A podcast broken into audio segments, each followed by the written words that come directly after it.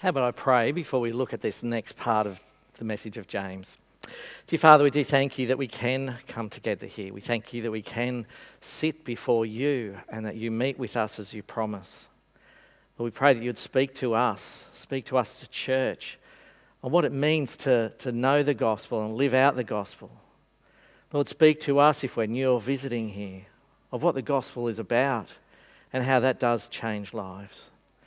Lord, we're open to you now. We pray it in Jesus' name. Amen.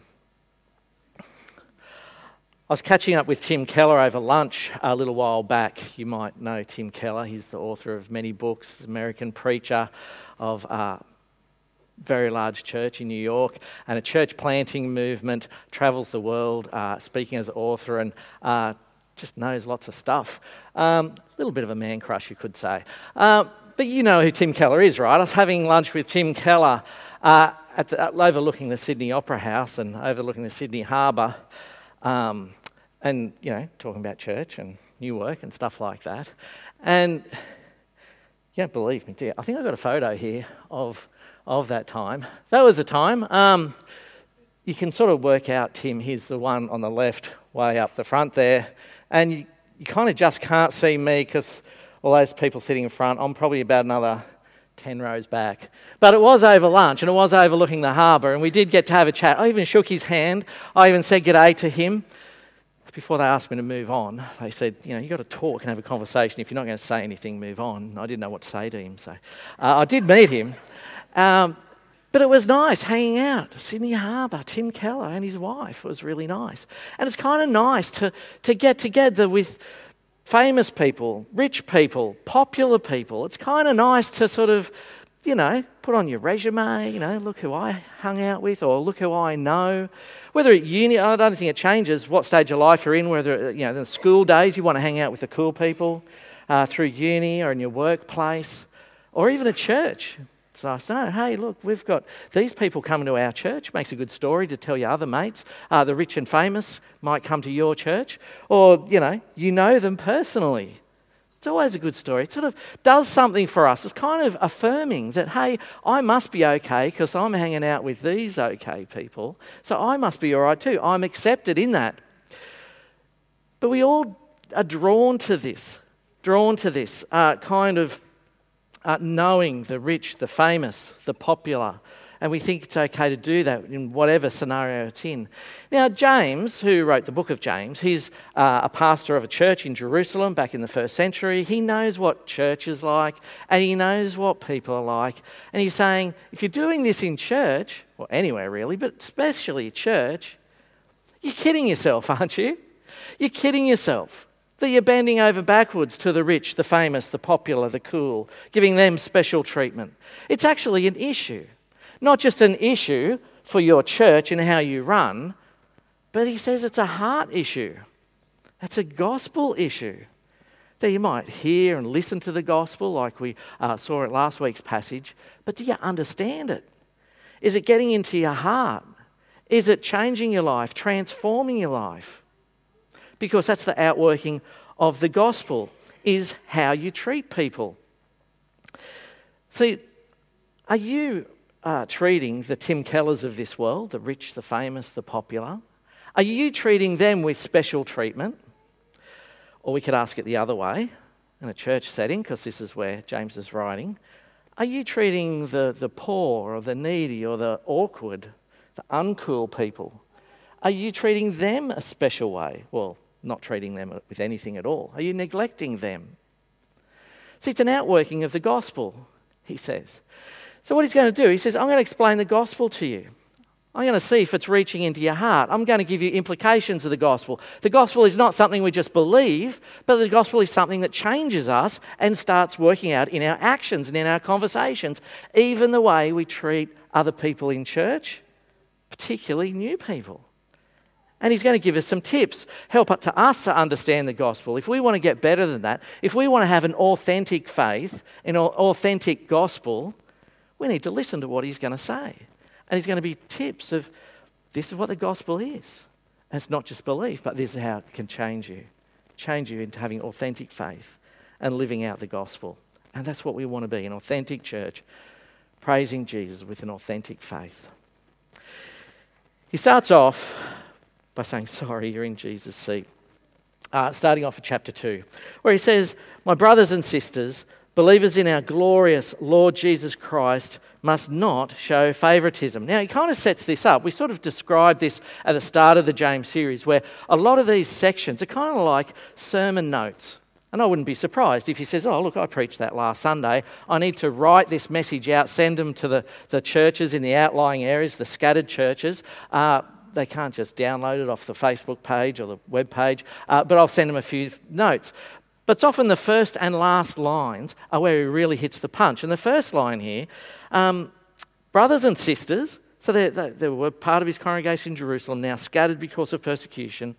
He says, Believers in our glorious Lord Jesus Christ must not show favoritism. Now, it's interesting. He, he does lots of little intros. This one's a little bit different because he actually names the Lord Jesus Christ, the glorious Lord Jesus Christ.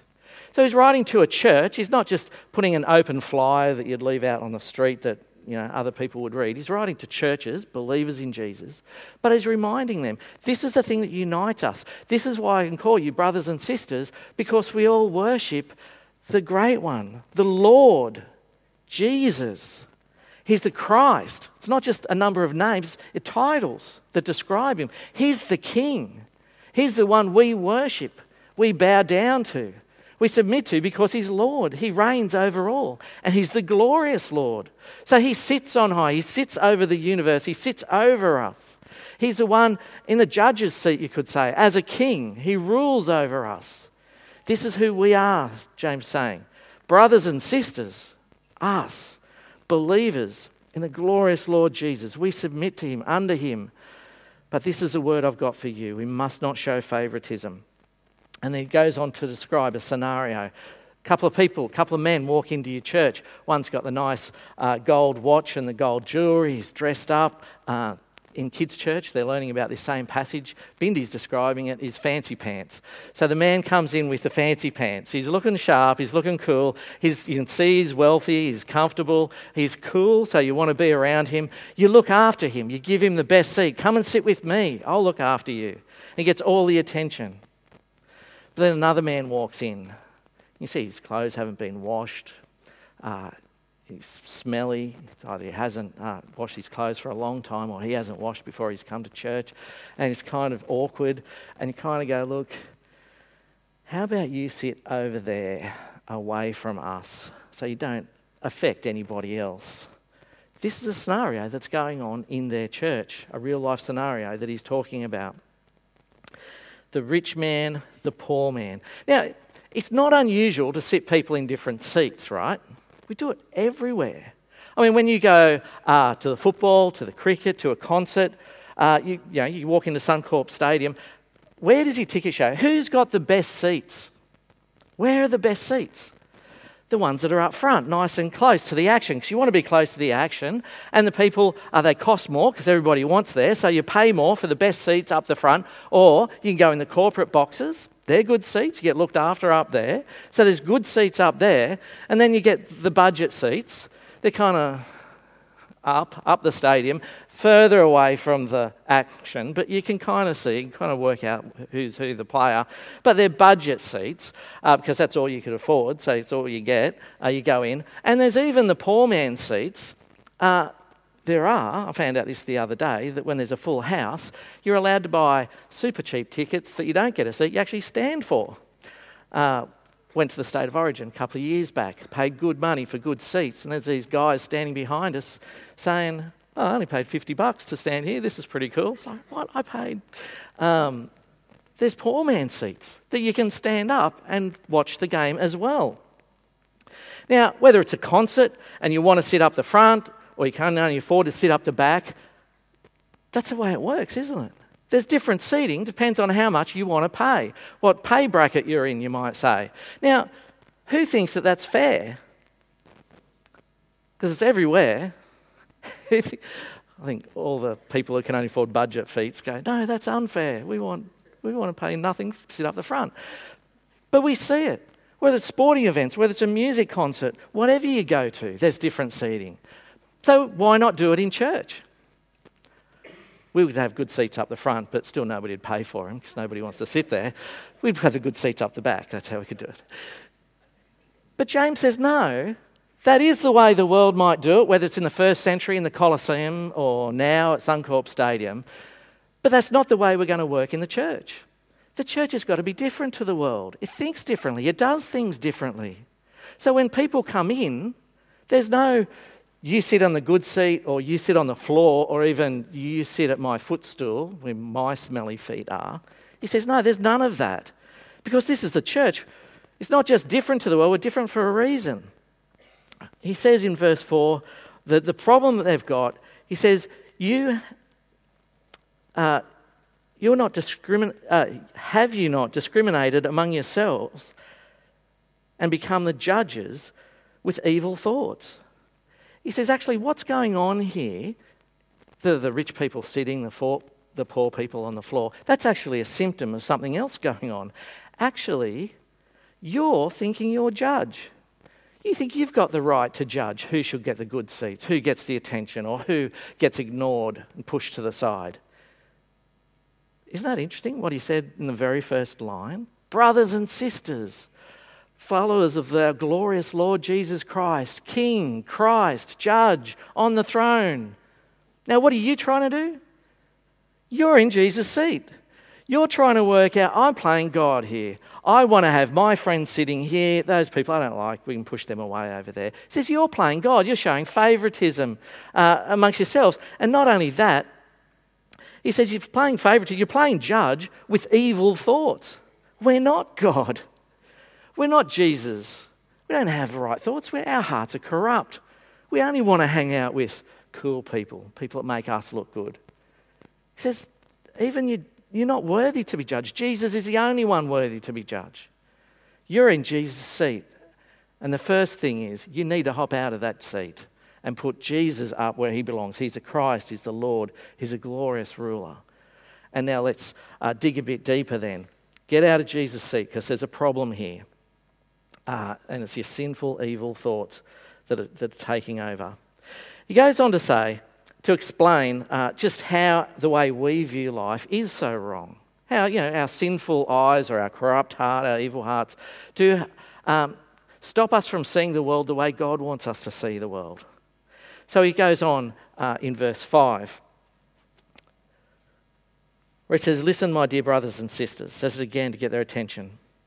Has not God chosen those who are poor in the eyes of the world to be rich in faith and to inherit the kingdom he promised those who love him? But you have dishonored the poor. It is not the rich who are is it not the rich who are exploiting you? Are they not the ones who are dragging you into court? Are they not the ones who are blaspheming the noble name of him whom you belong? That's Jesus. See, the way we see it, somebody comes in, we quickly do the scan, you know, fit them into different categories and different boxes. Ah, oh, here's the poor guy. You can smell him. He's obviously poor. The way he talks, he's less educated. And as we're going through that process and how we're going to, are we going to invite him to sit with us or are we going to avoid him? We're going through that process of thinking through, is he worth investing my time in? It's the bottom line. Am I going to invest my Sunday morning sitting with this guy over another newcomer or just hanging out with my friends? So, am I going to invest in him? James says, You're looking through your evil heart again. You're not seeing people the way God sees people. See, the way God sees people is this man's come in. You might, you might see on the outside his, his dirty clothes and he smells and he doesn't speak right. But God says he is worth it because I've invested in him. See, the poor man, he says, you might see he looks poor on the outside, but God says, I've made him rich. Rich on the inside. Rich in his spiritual life, rich in his faith. God's given him everything. It was only our last chapter he talked about those who believe in Jesus have been given new birth. They've been given the crown of life. They've been called God's first fruits. And that's first fruits are the most precious things that belongs to God.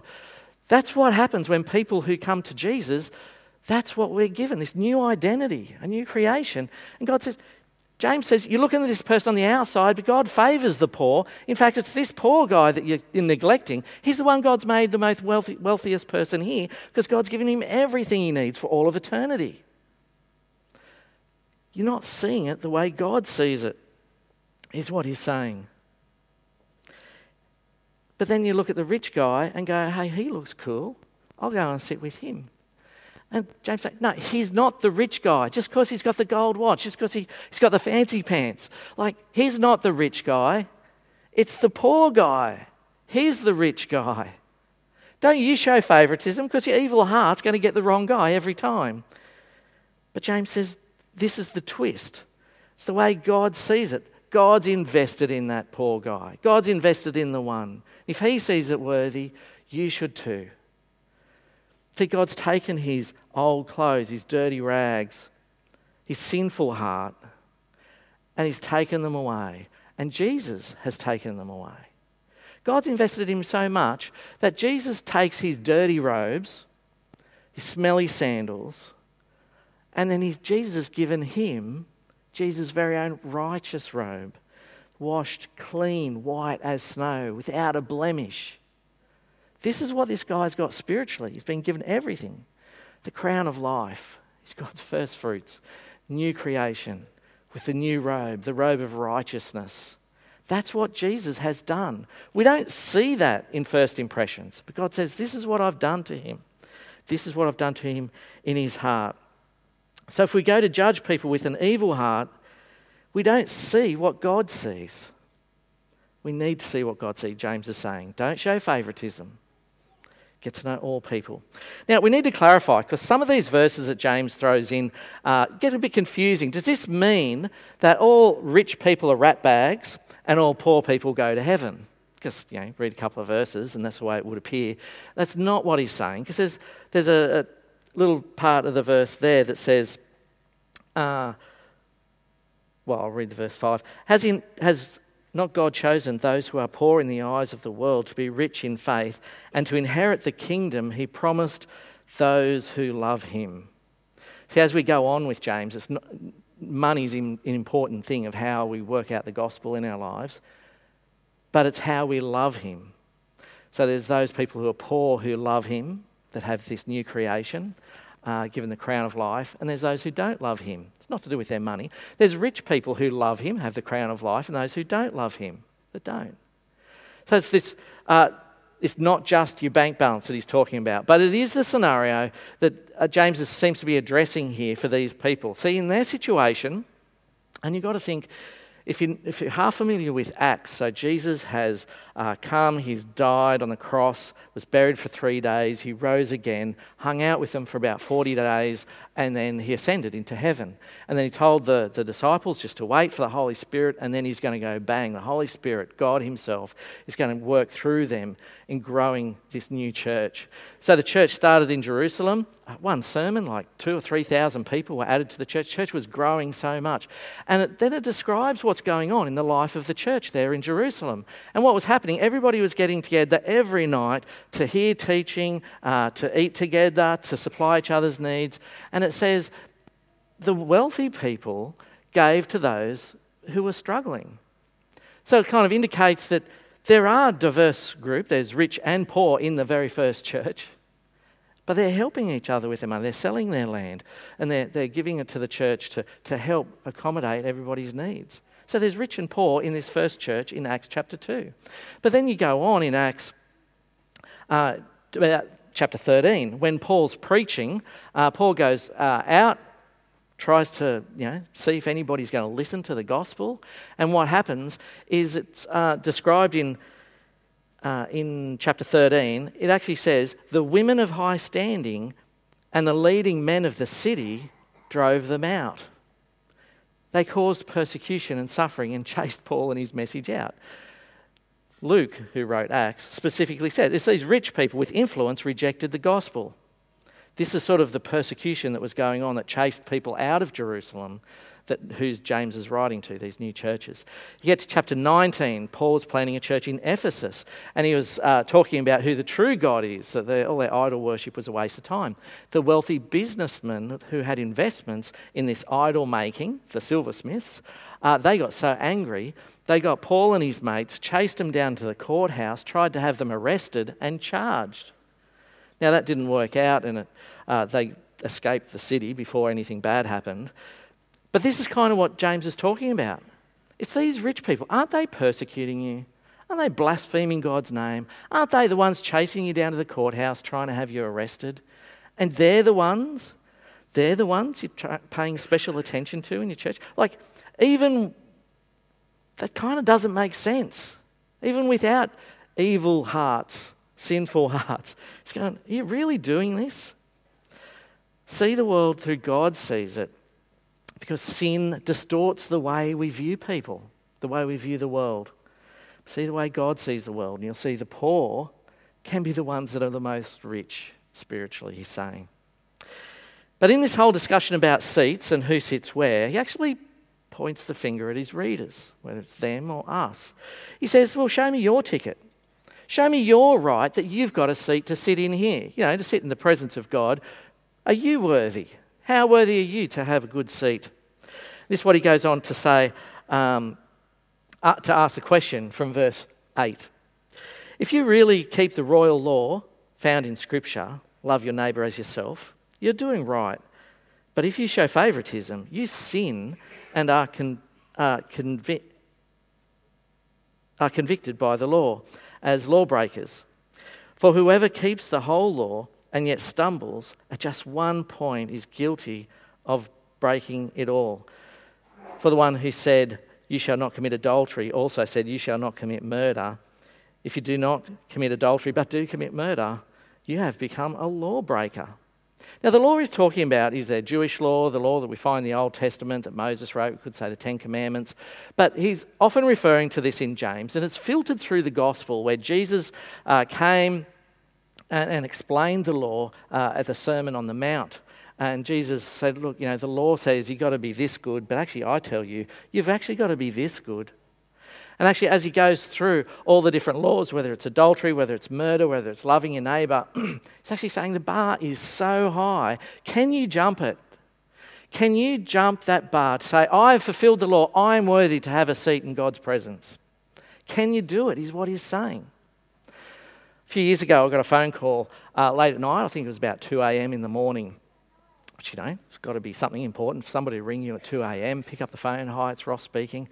Uh, and I had this guy on the phone, uh, wouldn't tell me his name. He just says, Look, I'm phoning up because I want an apology. And you tell there's a bit of drinking going on the other line. But I want an apology. You've done things that you need to apologise for. I'm like, oh, right, okay. Well, who am I speaking to? He says, You should know. You should remember.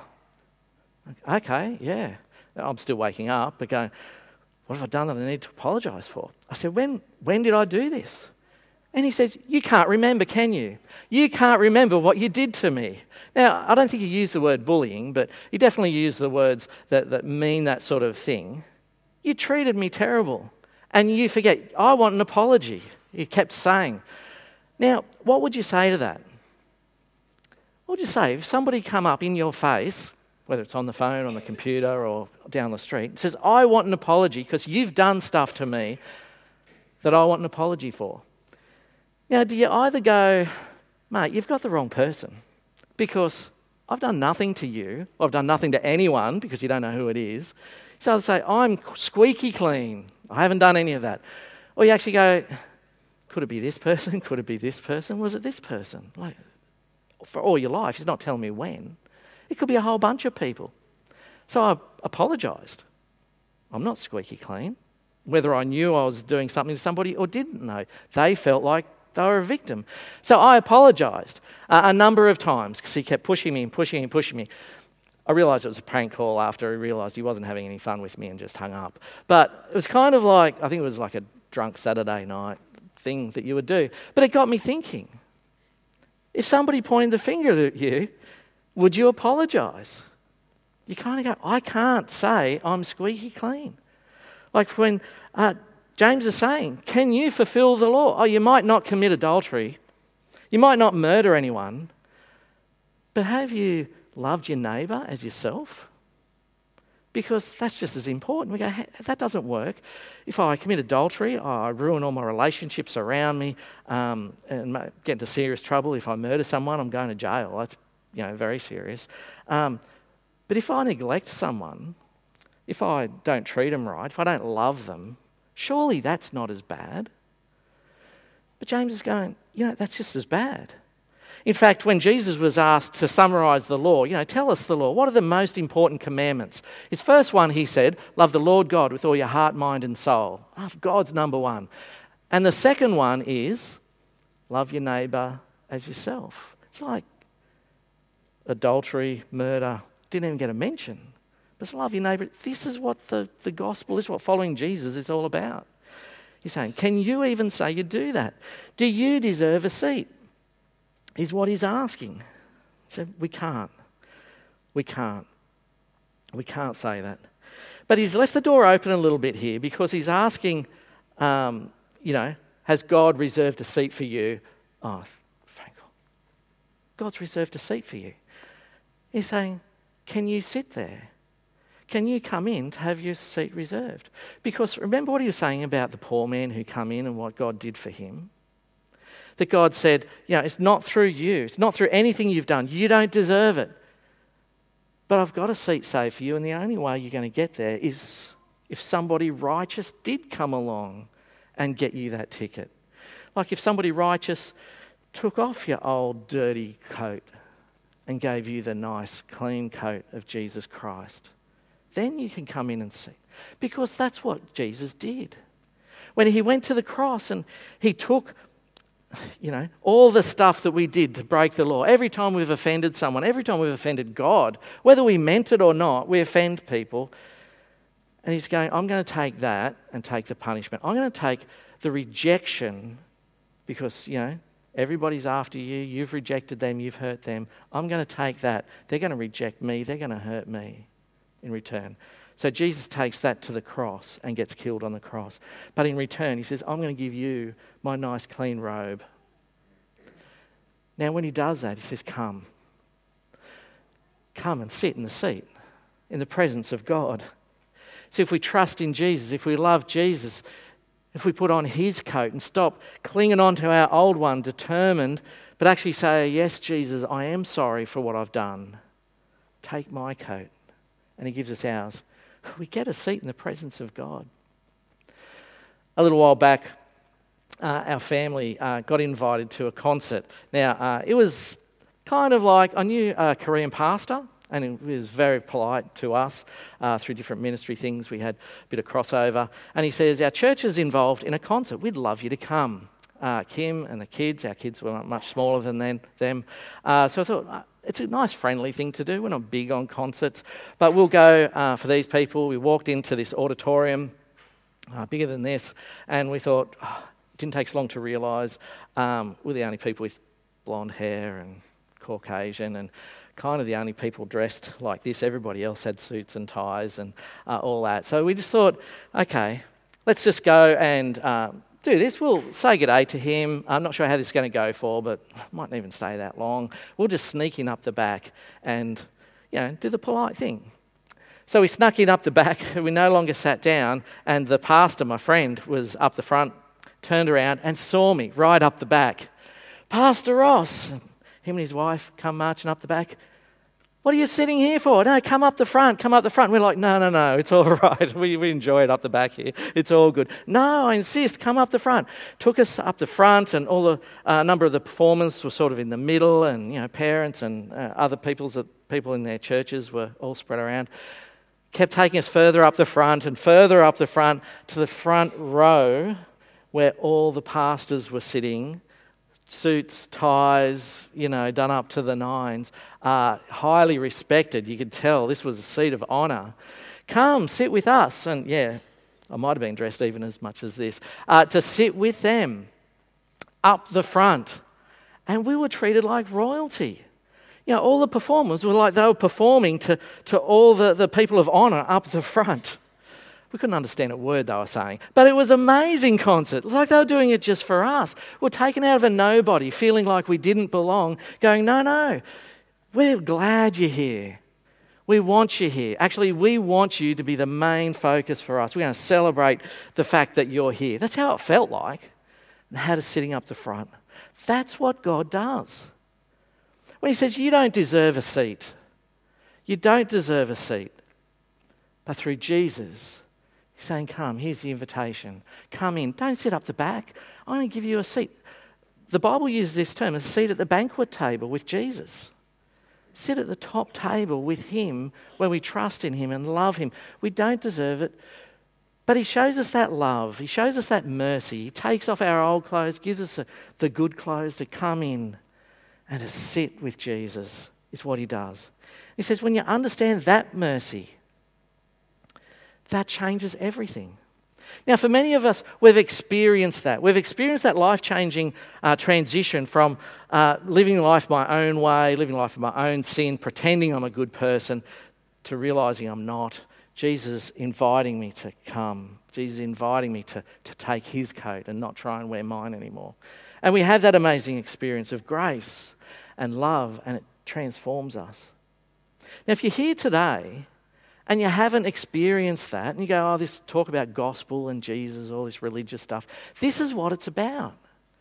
It's Jesus taking us in our mess, in our confusion, or just whatever's going on in our life, with our pride and our self centeredness. And he says, Give that coat up, your smelly old coat. Let me give you the good coat, the coat of righteousness. And come, I've got a seat reserved for you, a seat right up the front, because you're my special guest. You're a guest of honor. Come sit at the banquet table with me. But trust in Jesus. Trust in Him. And you get the crown of life, is what He says. And it's when we experience this mercy, it changes us. He goes on in verse 12. Verse 12, where he says, Speak and act as those who are going to be judged by the law that gives freedom. So you know, we're still accountable. What are we going to do with this? Let's not look in the mirror and walk away and pretend nothing happened, is what he said last week. But he says in verse 13, because judgment without mercy will be shown to anyone who has not been merciful. Mercy triumphs over judgment. That's what Jesus has done to us. He's shown us mercy. Why wouldn't you be showing mercy to others? That's the question. Why wouldn't you? You don't deserve your seat, but you got given a seat, the best seat. So why don't you invite others in? Why aren't you showing them the love of God? Why aren't you showing them Jesus and his robe of righteousness that they can be wearing and, and have this new life? Because if you don't show it to others, do you really get it? Do you get it? Jesus told a few different parables to emphasize this point.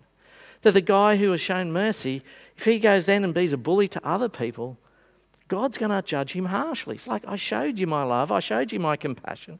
I showed you my grace. But if you don't show that to others, you don't get it. But what James is saying is this authentic faith in Jesus is not just this is what I believe and I know all my key doctrines, but it's going to change your heart and it's going to change your hands. It's going to change the way we live. That if you remember the grace that's been showed, showed to you, that's been poured out to you, you'd be wanting to show that to others, wanting to take every opportunity to see that they know Jesus. We have a statement that we want to be a big church. It's one of uh, many statements. Uh, that's part of our welcoming team here, if you didn't recognise those handsome faces. Uh, one of the qualifications on being on the welcoming team is you're handsome, and uh, these are the ones. Um, there are others too that didn't make the photo, sorry. They're on our welcoming team. Um, after I just said all those things about, anyway, um, they're our welcoming team. But we want to be a big church. I mean, we didn't build a building getting into big debt, building 450 seats just to stay small. We actually want to have some impact on our culture, on our um, community around us. We want to share what we've got. Now, there's two ways to apply what James is saying to us. One is that it's a lesson really for our welcoming team. You welcomers don't show favouritism, show them to a good seat. Now, We've spent over 30 grand to have lots of good seats. So that's not that hard. Show them a good seat. Whether you're up the front, up the back, you're going to get the same seat.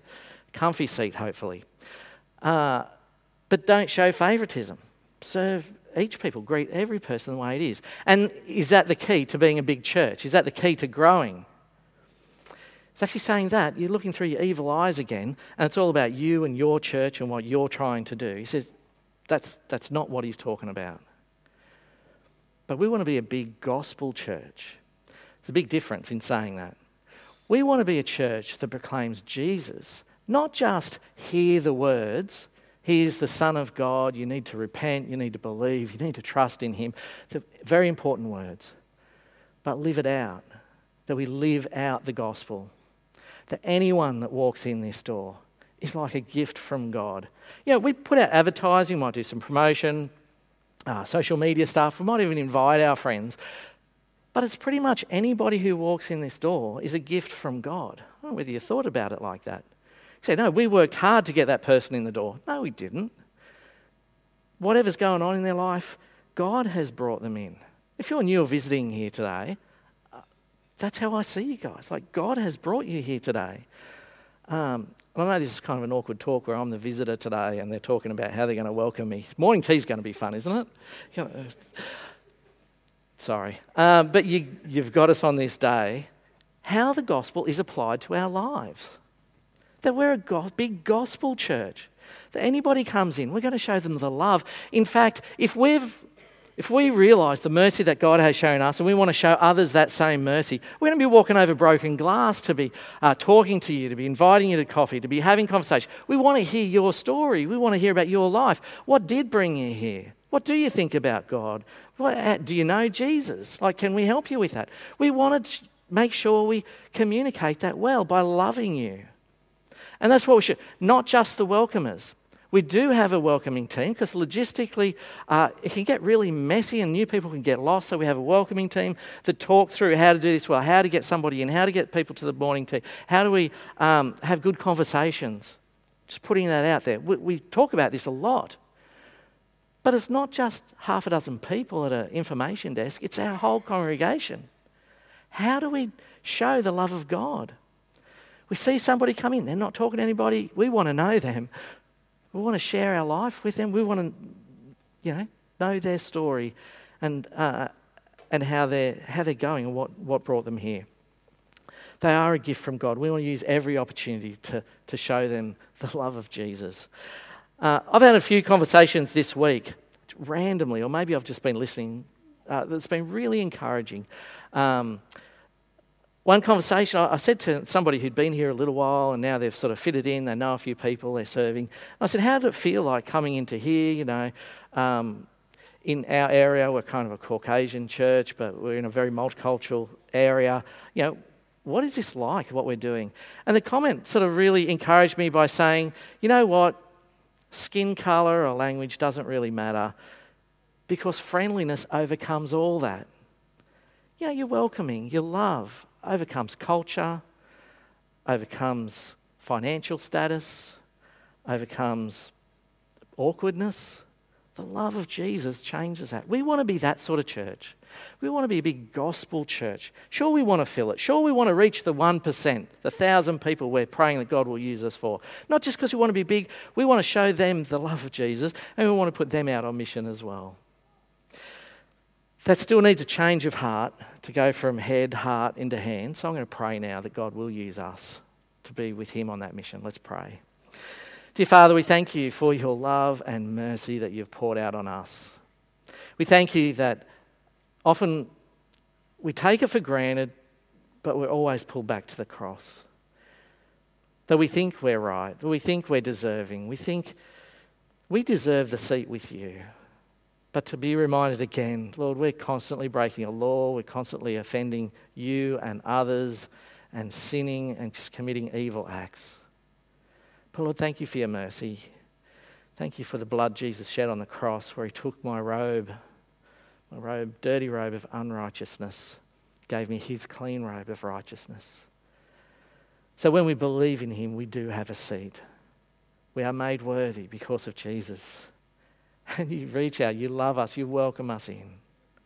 Lord, if we're sitting here today and we're still trying to work out Jesus or still holding off and not committing to you, Lord, I pray that you'd put it on uh, those people's hearts To trust in you is a freeing gift. It's a liberating thing to do. And it changes your life, transforms your life. But Lord, if we're here today and this news of the gospel is just growing stale in our lives and we're just getting our own little rut, Lord, I pray that you'd shake us up, that we would get excited about what you're doing in our lives and what you're doing in the lives of those around us, and we want to know and share the journey together.